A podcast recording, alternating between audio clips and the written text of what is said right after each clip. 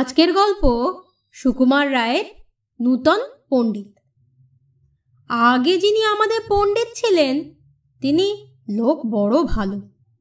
মাঝে মাঝে আমাদের যে ধমক ধমক না করিতেন তাহা নয়, কিন্তু কখনো কাহাকেও অন্যায় শাস্তি দেন নাই। এমনকি ক্লাসে আমরা কত সময় গোল করিতাম, তিনি কেবল মাঝে মাঝে আহ বলিয়া ধমক দিতেন। তাহার হাতে একটা ছড়ি থাকিত। খুব বেশি রাগ করিলে সেই ছড়িটাকে টেবিলের উপর আছড়াইতেন। সেটাকে কোনো দিন কাহারও পিঠে পড়িতে দেখি নাই। তাই আমরা কেউ তাহাকে মানিতাম না। আমাদের হেডমাস্টার মশাই দেখিতে তার চাইতেও নিরীহ ভালো মানুষ। ছোট্ট বেঁটে মানুষটি।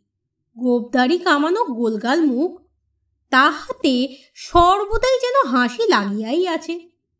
কিন্তু চেহারায় কি হয়?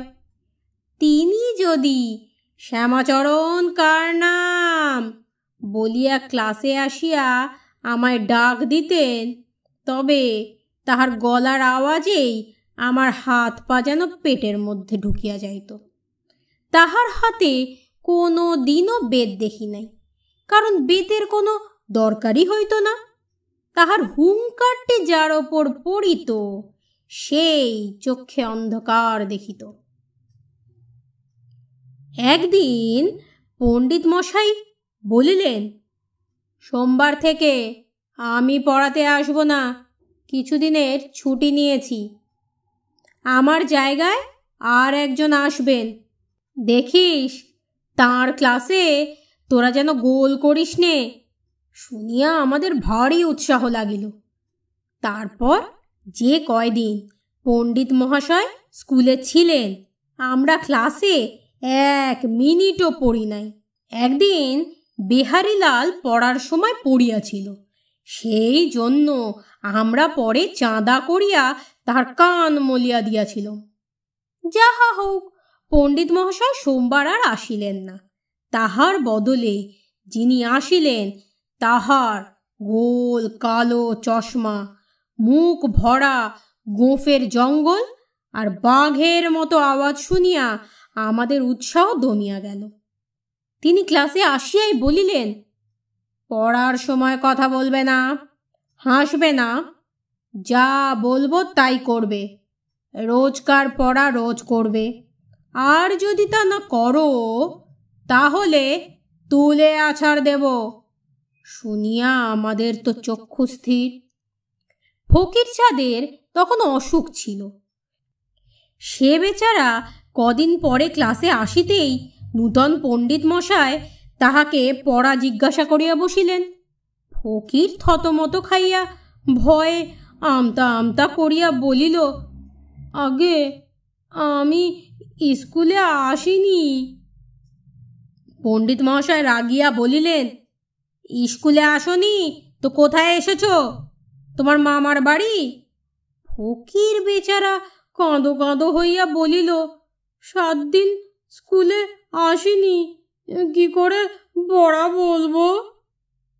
পণ্ডিত মহাশয়, চপড়াও বেয়াদ মুখের ওপর মুখ বলিয়া এমন ভয়ানক গর্জন করিয়া উঠিলেন যে ভয়ে ক্লাস শুদ্ধ ছেলের মুখের তালু শুকাইয়া গেল।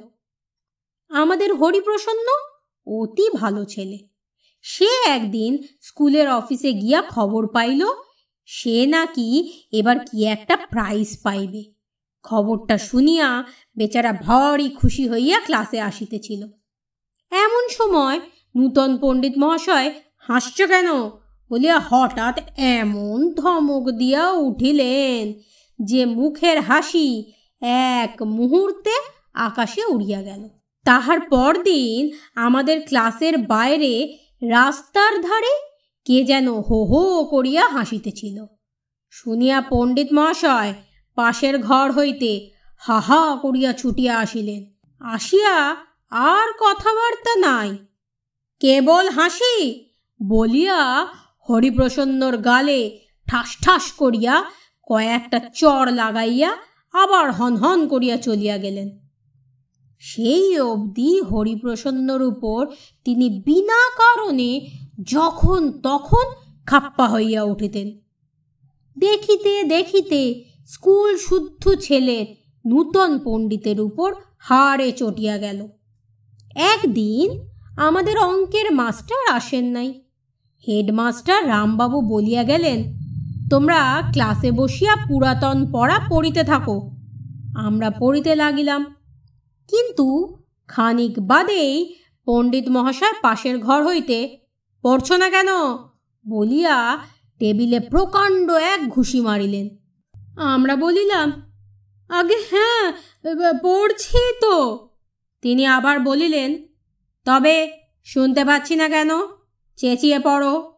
যেই বলা অমনি বোকা ফকির চাঁদ অন্ধকারে চৌরাশিটা নরকের কণ্ডু, তাহাতে দুবায়ে ধরে পার্তকীর মণ্ডু। বলিয়া এমন চেঁচাইয়া উঠিল যে পণ্ডিত মহাশয়ের চোখ হইতে হঠাৎ চশমাটা পড়িয়া গেল। মাস্টার মহাশয় গম্ভীরভাবে ঘরের মধ্যে ঢুকিলেন। তারপর, কেন জানি না, হরিপ্রসন্নর কান ধরিয়া তাহাকে স্কুল ঘুরাইয়া আনিলেন। তাহাকে তিন দিন ক্লাসে দাঁড়াইয়া থাকিতে হুকুম দিলেন। এক টাকা জরিমানা করিলেন। তাহার কালো কোটের পিঠে খড়ি দিয়া বাঁদর লিখিয়া দিলেন আর স্কুল হইতে তাড়াইয়া দিবেন বলিয়া শাসাইয়া রাখিলেন। পরের দিন রামবাবু হরিপ্রসন্নকে ডাকিয়া পাঠাইলেন এবং তাহার কাছে সমস্ত কথা শুনিয়া আমাদের ক্লাসে খোঁজ করিতে আসিলেন। তখন ফকির চাঁদ বলিল, আগে হরে চেঁচাইনি, আমরা চেঁচিয়েছি। রামবাবু বলিলেন, পণ্ডিত মহাশয়কে পাতকি বলিয়া কি গালাগাল করিয়াছিলে? ফকির বলিল, পণ্ডিত মহাশয়কে কিছুই বলিনি। আমি পড়ছিলাম অন্ধকারে চৌরাশিটা নরকের কুণ্ডু তাহাতে ডুবায়ে ধরে পাতকির মুন্ডু এই সময় নূতন পণ্ডিত মহাশয় ক্লাসের পাশ দিয়া যাইতেছিলেন। তিনি বোধহয় শেষ কথাটুকু শুনিতে পাইয়াছিলেন এবং ভাবিয়াছিলেন, তাহাকে লইয়া কিছু ঠাট্টা করা হইতেছে। তিনি রাগে দিগবিদিক জ্ঞান হারাইয়া হাহা করিয়া ক্লাসের মধ্যে আসিয়া রামবাবুর কালো কোট দেখিয়াই তবে রে হরিপ্রসন্ন বলিয়া হেডমাস্টার মহাশয়কে পিটাইতে লাগিলেন। আমরা ভয়ে কাঠ হইয়া রহিলাম। হেডমাস্টার মহাশয় অনেক কষ্টে পণ্ডিতের হাত ছাড়াইয়া তাহার দিকে ফিরিয়া দাঁড়াইলেন।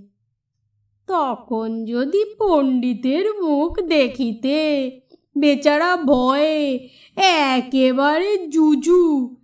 তিন চারবার হাঁ করিয়া আবার মুখ বুঝিলেন তারপর এদিক ওদিক চাহিয়া এক দৌড়ে সেই যে স্কুল হইতে পালাইয়া গেলেন, আর কোনো দিন তাহাকে স্কুলে আসিতে দেখি নাই। দুই দিন পরে পুরাতন পণ্ডিত মহাশয় আবার ফিরিয়া আসিলেন। তাহার মুখ দেখিয়া আমাদের ধরে যেন প্রাণ আসিল। আমরা হাঁপ ছাড়িয়া বাঁচিলাম। সকলে প্রতিজ্ঞা করিলাম, আর পণ্ডিত মহাশয়ের ক্লাসে গোলমাল করিব না। যতই পড়া দিন না কেন, খুব ভালো করিয়া পড়িব।